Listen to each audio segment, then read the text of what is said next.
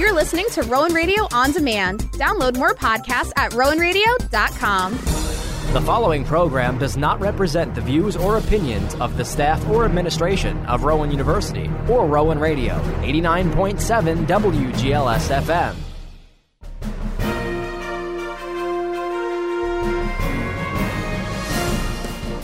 Rowan Radio, 89.7 WGLS FM proudly presents The Rowan Report, a weekly news magazine that recaps local, national, and international news that affects you.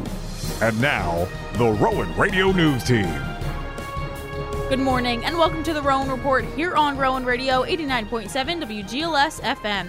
I'm Allie Bruce with the Rowan Radio News Team. Some of this week's headlines include Congress continues towards a government shutdown, India revokes all Canadian visas, and the mayor of Wildwood has resigned. Here's your national news recap for the week of September 17th.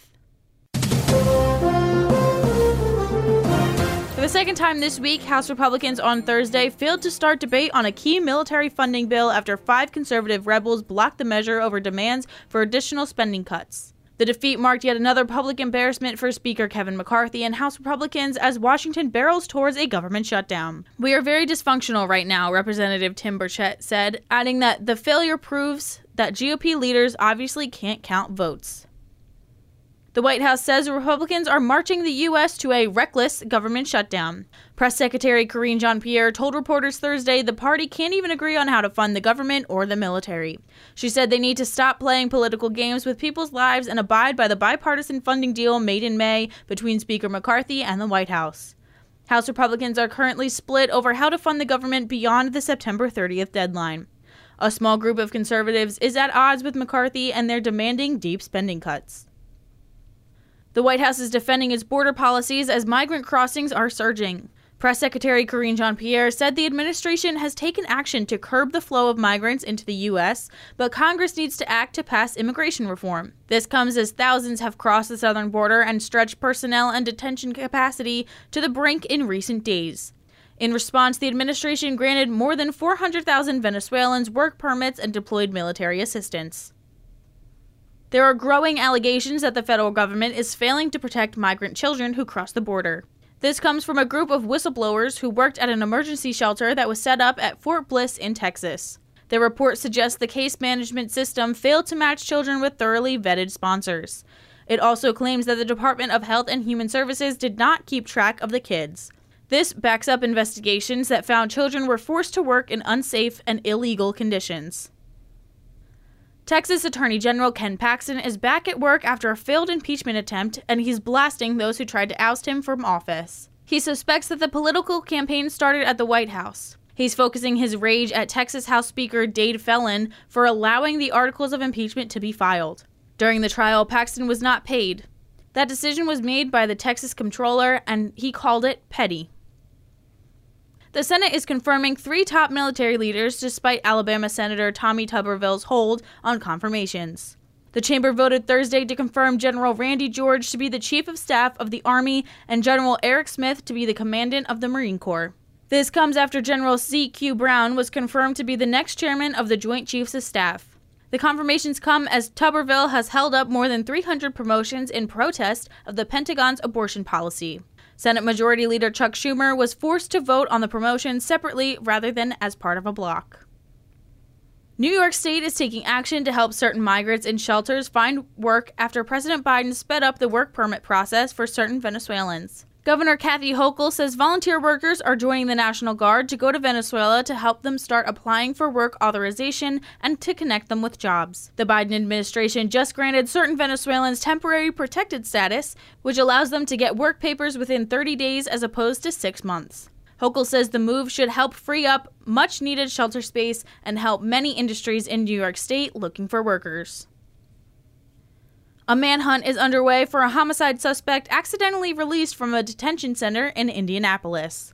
A sheriff's office asked for the public's help looking for him Tuesday. Kevin Mason was released mistakenly last week due to a faulty records review by staff.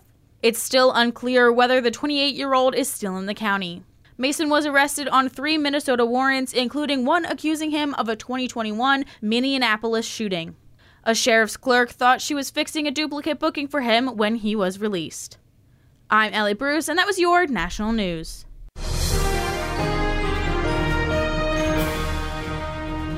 I'm Gavin Trutzenbach with your international news report. Our first two international stories today are coming from the BBC. India has stopped issuing visas to Canadian citizens amid an escalating row over the killing of a Sikh separatist on Canadian soil. India said the temporary move was due to security threats disrupting work at its missions in Canada.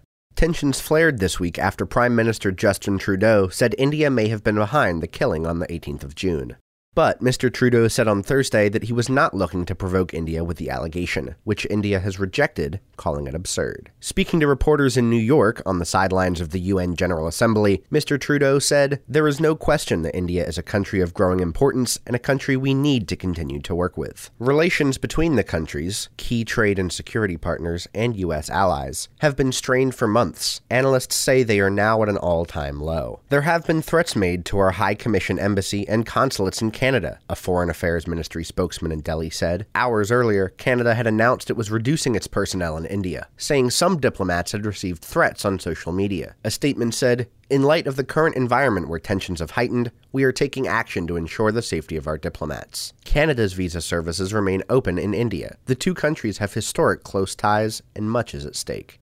Our next international story takes us into Eastern Europe. One of Ukraine's staunchest allies, Poland, has said it is no longer supplying weapons to its neighbor amid a diplomatic dispute over Kiev's grain exports. Prime Minister Mateusz Morawiecki said Poland's focus was instead on defending itself with more modern weapons. But the country's president later said the comments had been misinterpreted in the worst possible way. Andrzej Duda said it was only new Polish weapons that would not be sent. Poland has already sent Ukraine 320 Soviet era tanks and 14 MiG 29 fighter jets, and has little more to offer. However, the remarks coincide with high tensions between the two neighbors. On Tuesday, Poland summoned Ukraine's ambassador over comments made by President Volodymyr Zelensky at the United Nations after Poland, Hungary, and Slovakia extended a ban on Ukrainian grain. Mr. Zelensky said it was alarming how some of Ukraine's friends in Europe were playing out solidarity, quote, in a political theater, making a thriller from grain. Warsaw denounced his words as, quote, unjustified concerning Poland, which has supported Ukraine since the first days of the war. The two countries have since sought to cool the row down. Mr. Morawiecki was interviewed on Wednesday night by the private Polsat News TV channel, hours after the Ukrainian ambassador had been summoned to the foreign ministry in Warsaw in response the Ukrainian leader's speech. The prime minister said, We are no longer transferring weapons to Ukraine because we are now arming Poland with more modern weapons. He was adamant Poland was helping Ukraine defeat the Russian barbarian by maintaining a military hub, but would not agree to Poland's markets being destabilized by grain imports, Polish state news agency PAP reported. Poland's military hardware has been depleted by about a third through transfers to Ukraine, and Warsaw is in the process of replacing it with more modern Western produced kit. Arms exports to Ukraine will not stop completely, as Polish manufacturer PGZ is due to send about 60 artillery weapons in the coming months. Government spokesman Piotr Muller later clarified that only previously agreed deliveries of ammunition and armaments would be delivered, including those from contracts signed with Ukraine. Asked about the Prime Minister's comments, Polish State Assets Minister Jacek Sasin told Radio Plus on Thursday that at the moment it is as the Prime Minister said. In the future, we will see. Our third and final international story is directly about the conflict in Ukraine. Russia pounded energy facilities across Ukraine on Thursday in its biggest missile attack for weeks, firing what Ukrainian officials saw as the first salvo in a new air campaign against the national power grid. Power cuts were reported in five Ukrainian regions in the west, center, and east, reviving memories of multiple airstrikes on critical infrastructure last winter that caused sweeping outages for millions during the bitter cold. Officials said at least 18 people were wounded in the airstrikes, including a nine year old girl, and a regional governor said two people were killed in separate overnight Russian shelling. Ukrainian lawmaker Andriy Osadchuk wrote on Platform X Winter is coming. Tonight, Russia renews missile attacks on Ukrainian energy infrastructure. Grid operator Ukrenergo said it was the first Russian attack on power infrastructure in six months, and reported damage to facilities in western and central regions. Russia's defense ministry said in a statement its attack hit military industry facilities, radio intelligence installations, and centers for the training of sabotage groups. It said it struck all its targets. Ukraine has been racing to repair infrastructure after the attacks last winter damaged nearly half its energy system and forced grid operators to impose regular rolling power cuts. This year, Ukraine has better Western supplied air defenses, but still has a huge challenge defending against attacks across such a big country. I'm Gavin Trutzenbach, and that was your International News Report.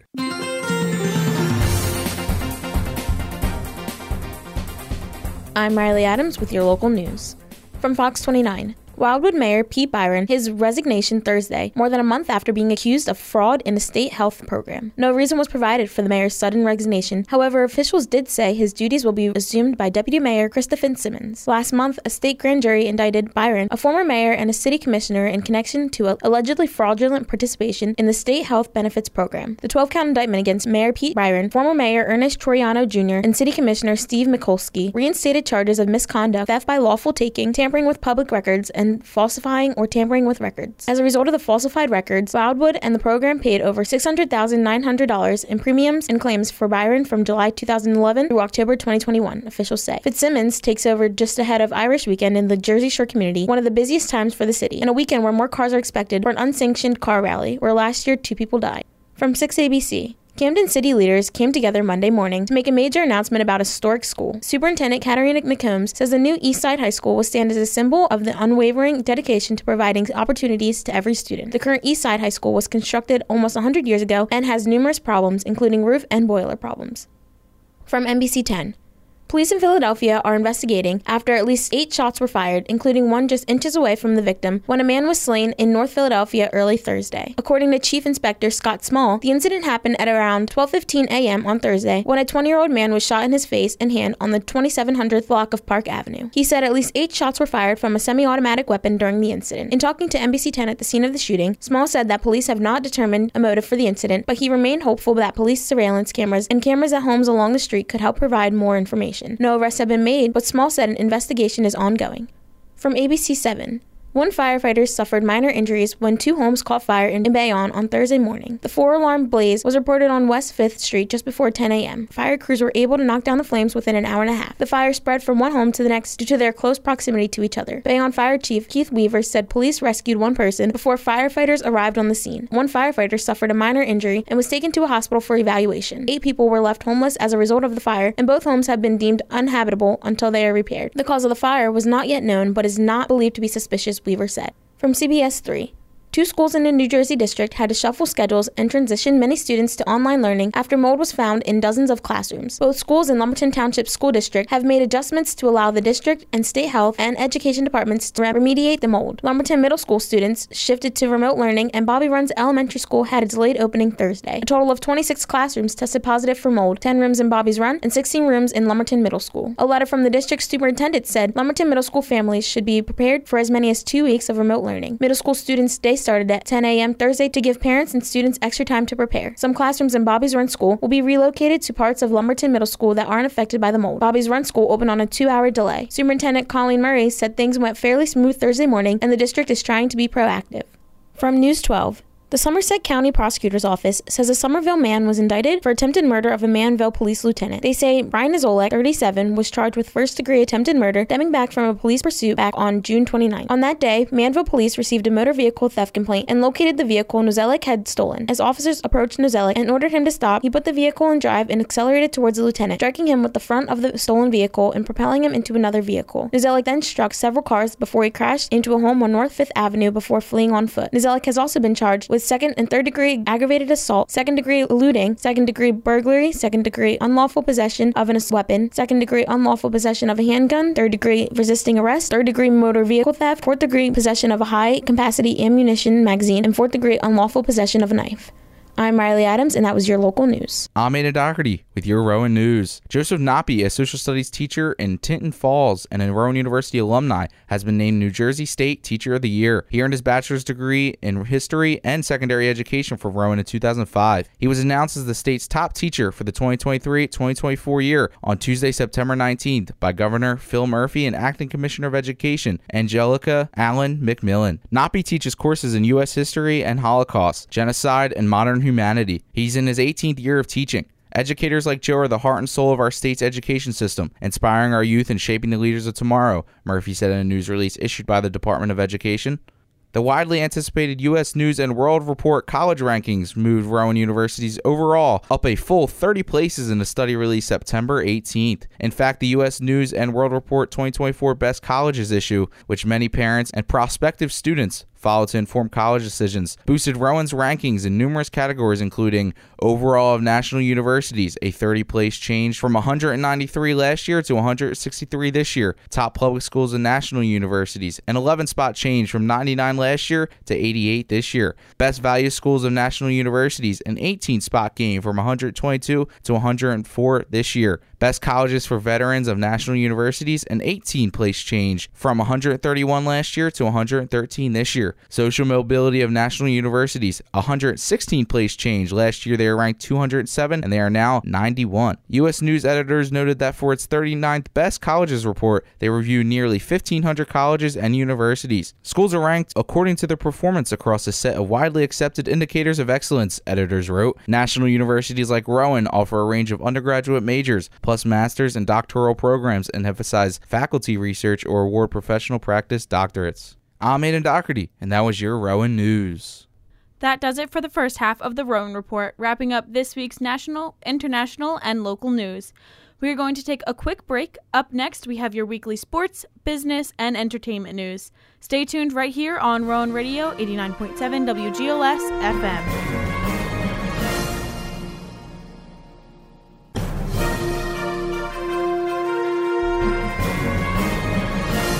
Welcome back to the Rowan Report. I'm Allie Bruce, along with the Rowan Radio News team.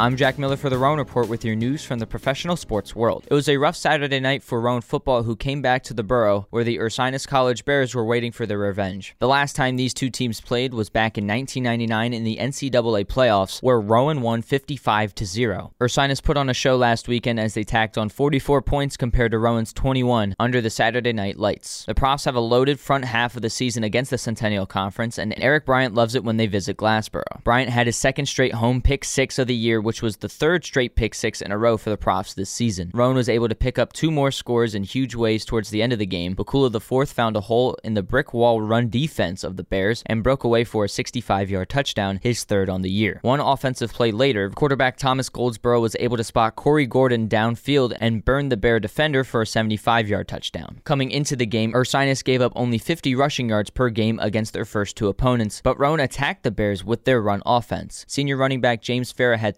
22 touches and scraped away with a season high of 68 yards, and in total, the Profs picked up 158 rushing yards, as well as 140 passing yards on 9 total completions. Quarterbacks Noah Bernardi and Thomas Goldsboro split time again throughout this game, even though Thomas Goldsboro won Offensive Player of the Week in his last start on the road against McDaniel. Bernardi completed four passes on six attempts before getting injured during the third quarter. Once Goldsboro substituted in, he aired the football for just over 100 yards on five completions with a passing touchdown. The Profs this week have a bye week, and their next game will take place in Glassboro once again against another Centennial Conference opponent as the Johns Hopkins Blue Jays take a visit to South Jersey. Kickoff for next week's game will be on September 30th at 1 p.m. From D3 football to the NFL, one of the biggest non divisional rivalries went against each other as the San Francisco 49ers hosted the visiting New York Giants at Levi Stadium. The Giants coming into this game just came off an historic comeback win against the Arizona Cardinals after being down 28 to 7 and scratched away with a 31 to 28 win. The 49ers are coming off two straight wins after putting up 30 plus points in each game, which were also both on the road. San Fran was down a player as wide receiver Brandon Aiyuk was ruled out a few hours before kickoff with a shoulder injury. The Giants were without one of their star players as Saquon Barkley suffered a high ankle sprain in the comeback victory in Glendale, Arizona, and was ruled out for Thursday's game. It was another Thursday night thriller, and the 49ers came away with the victory.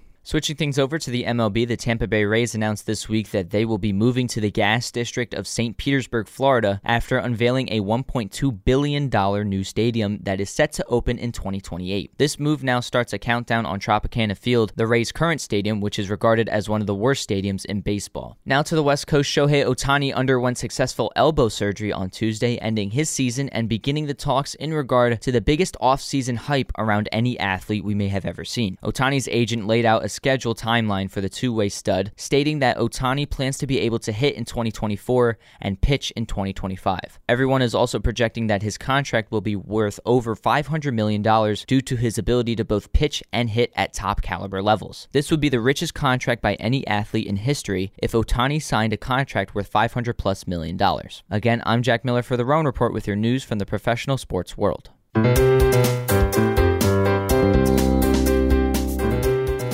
Hi, I'm Megan Steckler with your Rowan Report Business Update. Ice cream company Bluebell is looking for a new leader. Their CEO, Ricky Dixon, is retiring. He's been in charge for seven years, but has worked at the creamery in Brenham for decades. Dixon took the reins after a listeria outbreak in 2015. Three people died, and more than 8 million gallons of ice cream had to be trashed. He led the overhaul of the company's safety efforts. Wall Street is opening with stocks lower. This comes a day after the Federal Reserve decided to pause its rate hiking campaign. However, the Fed indicated that one more interest rate hike is most likely coming this year in its fight against inflation. At the closing bell, the Dow Jones Industrial Average, the S&P 500, and the Nasdaq were all trading lower. The number of Americans filing for first-time unemployment claims dropped last week by 20,000 to 201,000 people. Numbers out of the Labor Department Thursday morning show the figures are the lowest since January and well below analysts' predictions of 225,000. Continuing unemployment claims also fell by 21,000 to an almost eight month low. New Jersey's American Dream Mall, which opened five months before the COVID pandemic hit, is continuing to hemorrhage money, suffering quadruple losses last year. The mega mall just can't catch a break, not with its 450 plus stores and Nickelodeon Universe theme park. Losses for 2022 quadrupled to $245 million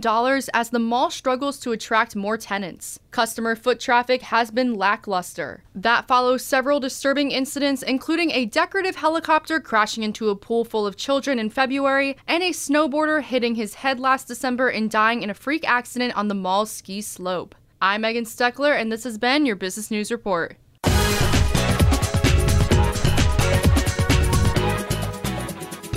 I'm Elle Lawton, and this is your entertainment news.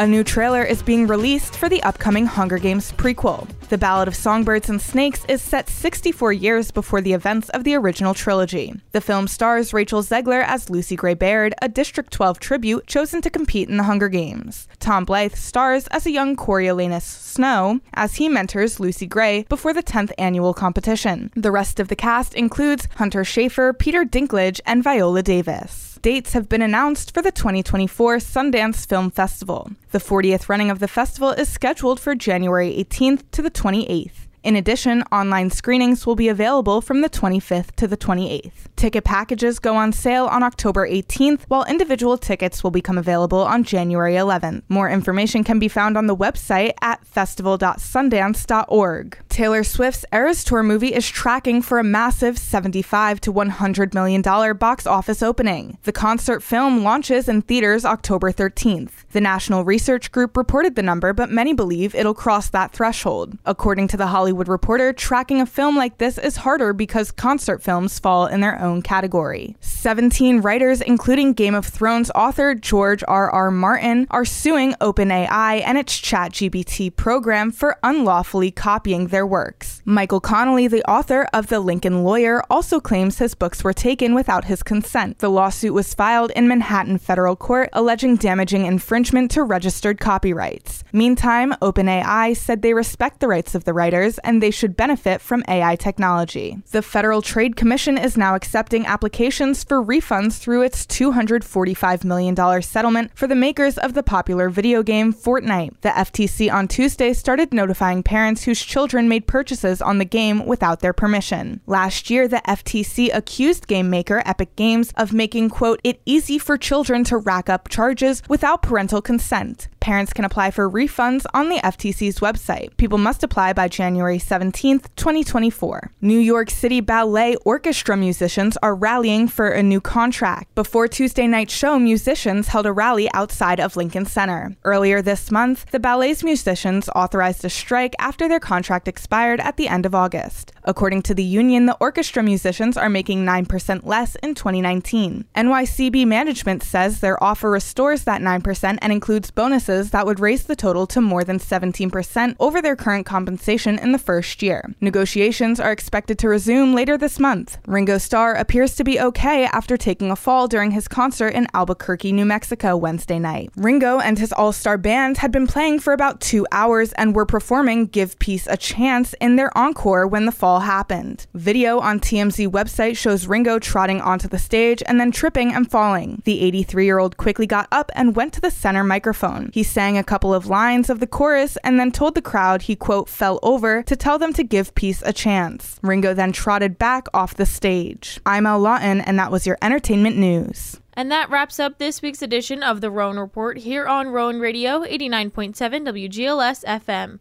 For the Rowan Radio News Team, I'm Allie Bruce. Have a great day.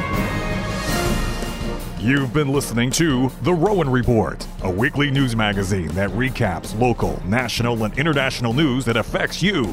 Be sure to join us every Saturday morning at 9:30 for another edition of The Rowan Report, exclusively here on Rowan Radio, 89.7 WGLS FM.